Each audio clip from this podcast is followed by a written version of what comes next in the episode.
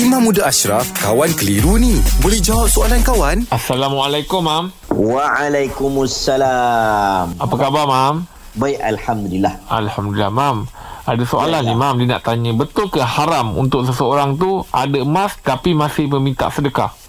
Maksudnya dia nak bagi tahu dia ada keper, dia ada harta lah. Ah, Ah, maksudnya dia masih lah kot. ada dia masih ada keupayaan lah. Maksudnya dia masih ada aset lagi tapi dia minta sedekah. Baik, dia minta sedekah je. Dia bukanlah kata orang yang memang kena jatuh miskin terus. Ada orang minta tu, dia minta tu sebab apa? Walaupun dalam agama menyebut lil fuqara alladhina usiru fi sabilillah la yastati'una darban fil ardi yahsabuhumul jahilu aghniya aghniya min at-ta'affuf. Ada satu amalan yang Tuhan sangat sayang iaitu amalan orang yang dia ada muruah, ada maruah untuk tidak meminta-minta tau. Hmm. Orang yang dia susah pun dia tak meminta-minta. Ni ada satu amalan yang Nabi sangat suka, Allah sangat suka iaitu orang yang tidak meminta-minta.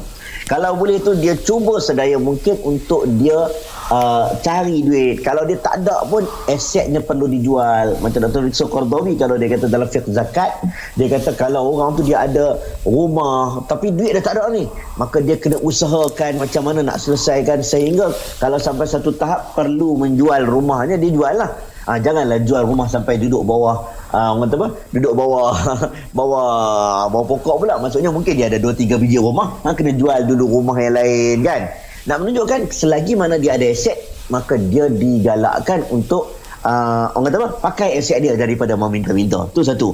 Tapi kalau dalam keadaan sebahagian orang kadang-kadang uh, itu benda yang melibatkan uh, orang kata apa itu keperluan yang dia perlu ada buat masa sekarang dia meminta-minta sedekah tu pun mungkin dalam keadaan dia nak bayar balik ke mungkin dia meminta pun kawan-kawan dia yang dekat ke yang tak ada masalah untuk mempertimbangkan bagi sedikit sedekah ke macam cerita tentang emas ni lah kan? Ha, jadi kita tak tahu condition yang sebenar. Taklah kata haram sampai dia meminta-minta tu. Ha, minta sedekah tu kalau dia ada emas tak kata haram sebab ada orang yang minta derma pun kadang-kadang ada juga benda-benda lain kan?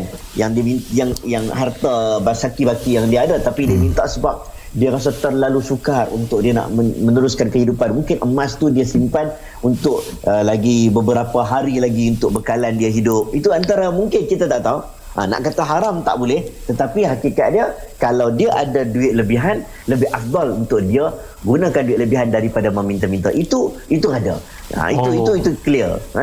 Okey, baik. Terima kasih, Mam. Alhamdulillah. Selesai satu kekeliruan. Anda pun mesti ada soalan kan? Hantarkan sebarang persoalan dan kekeliruan anda ke Sina.my sekarang.